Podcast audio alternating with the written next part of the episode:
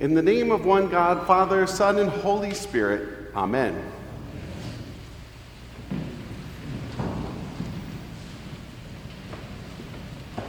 These readings are tough. And most of them have something to do with the end of time, Judgment Day. And what, when asked what he would do at the end of the world, Martin Luther was once quoted as saying, If tomorrow is the day of judgment, today I will plant an apple tree. If tomorrow is the day of judgment, today I will plant an apple tree.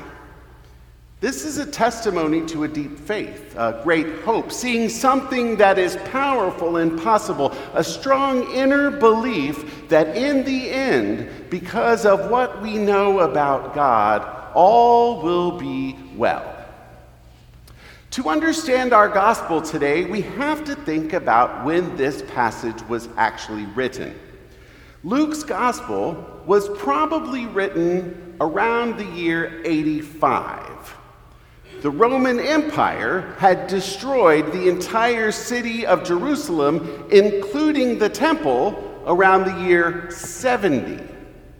The people of God were dispersing, fleeing their homeland. Luke's gospel, at the same time of this great diaspora, Luke's gospel is trying to write down the stories of Jesus using Jesus' words about 45 years after the stories happened, and just 15 years after the world that Jesus' friends lived in and the world that they knew, that their world had just come to an abrupt end when the Romans destroyed everything.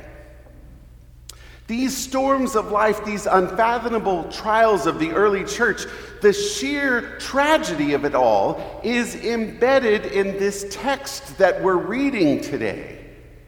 Yet somehow, some way, someone remembered Jesus telling people, whatever happens to you, you will be okay. Whatever happens, you will be okay. The German theologian Eberhard Busch says that Jesus' words are as relevant now as they were 2,000 years ago. The world wars of the 20th century left millions dead. The revolutions of today are called terrorism. Earthquakes happen seasonally on the stock market. I would add, they also happen in election cycles. The polar ice caps are literally melting.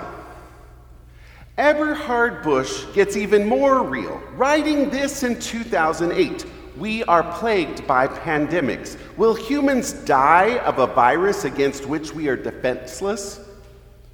There are famines and global hunger. Do not a majority of humans speak in this way today, even with the dangers of a global collapse?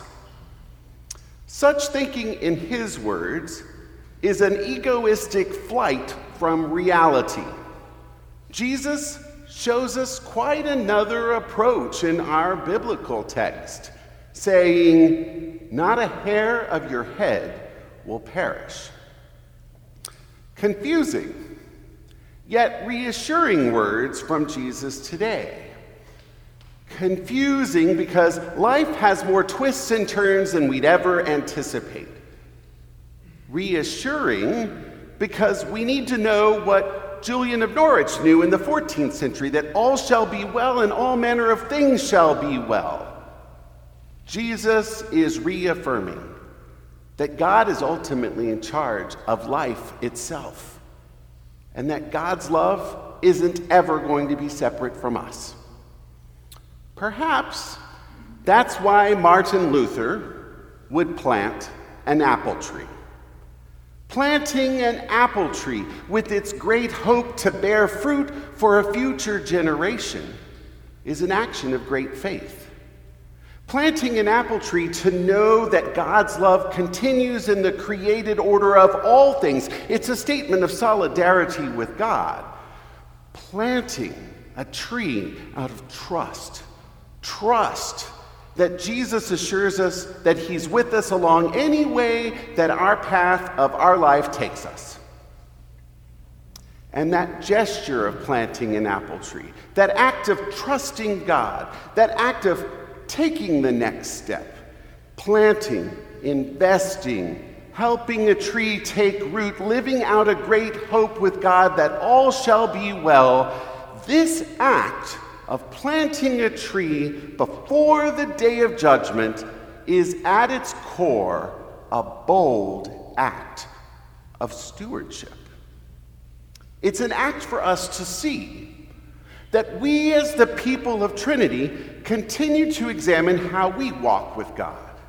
We're able to see how much God loves us, how much God has given us, how much God will continue to give us. But we're asked today by Jesus himself to trust and to live and to hope. And so today's readings are stories about the end times, stories of judgment, stories of the hard times of life. And the reassurance gives, Jesus gives is all about the triumph of God over all of this. Even if a day of judgment is right around the corner, Trinity Cathedral is our apple tree entrusted to our care. When we take care of Trinity, it flourishes.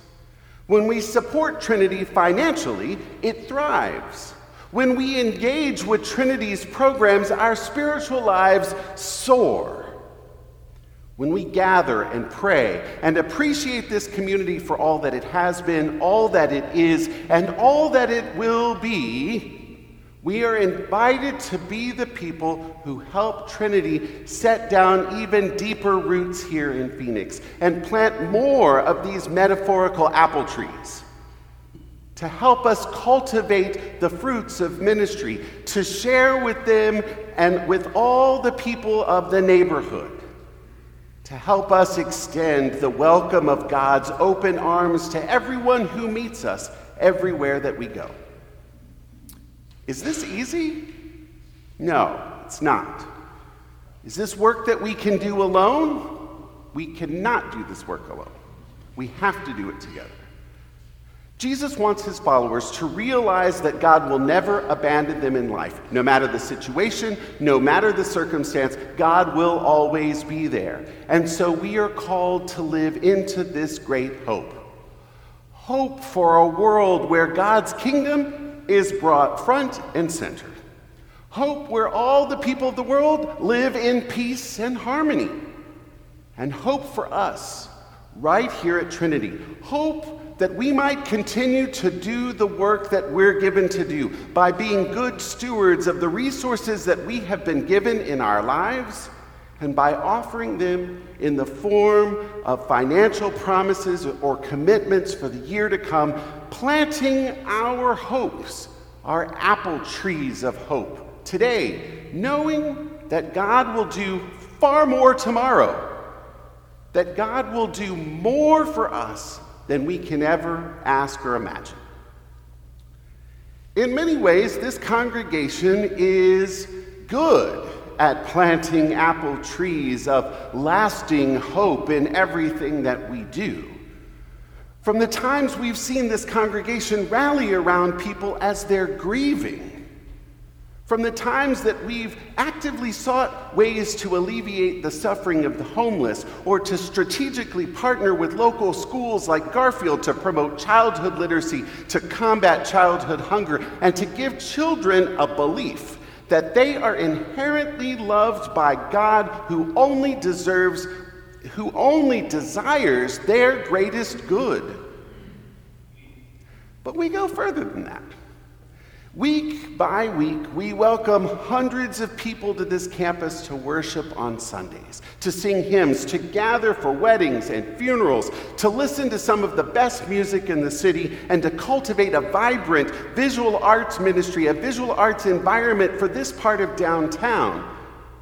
And we do other things too that some of you might not know about, like have ministries that support victims of d- domestic violence we advocate for people with disabilities We connect people into the resources of public services and we fight day in and day out for equal rights for the, all the people of Arizona, all the people in our country, all the people in our world, upholding those promises that we make every time we have baptism, upholding those promises to Jesus that we will seek and serve Christ in all persons, loving our neighbor as ourselves. We, my friends, are planting apple trees of hope each and every day of our lives here at Trinity. Is it easy? No. And we can't do the work alone. We need your help to continue this work. Next week is going to be our stewardship in Gathering Sunday, and you're going to be asked to bring a pledge card forward and place it at the altar for blessing. And if you've already turned in your 2023 pledge card, we are humbly grateful and we thank you so very much. But if you haven't yet turned in a card, a financial promise of some sort for the year 2023, I'd like to invite you to please consider what you will be able to promise for 2023. Even though we're the cathedral here in Arizona, we're not a wealthy community. But when everyone participates in some form or another of offering a portion of their time and talent, and yes, their treasure to Trinity, we are able to continue all of these valuable ministries of hope, helping us all be the apple tree planters for a new world to be people who put down roots right here in downtown so that we can do God's work that we are given to do. And when we make these commitments to this holy place each and every year, when we make these commitments during stewardship season, which usually happens in the fall of every year, this community thrives. This community shines. This community is the beacon of light that so many flock to in their hour of need. A place of deep devotion, of intense prayer and thoughtful worship, a place with open hands, with hearts to love, with a desire for everyone's good that mirrors the great dream of God. This sacred place at the corner of Central and Roosevelt that reminds people over and over and over again that all shall be well and all manner of thing shall be well. This is Trinity Cathedral, a place that would probably act exactly like Martin Luther. If tomorrow is the day of judgment, today we will plant an apple tree. We will not live in fear.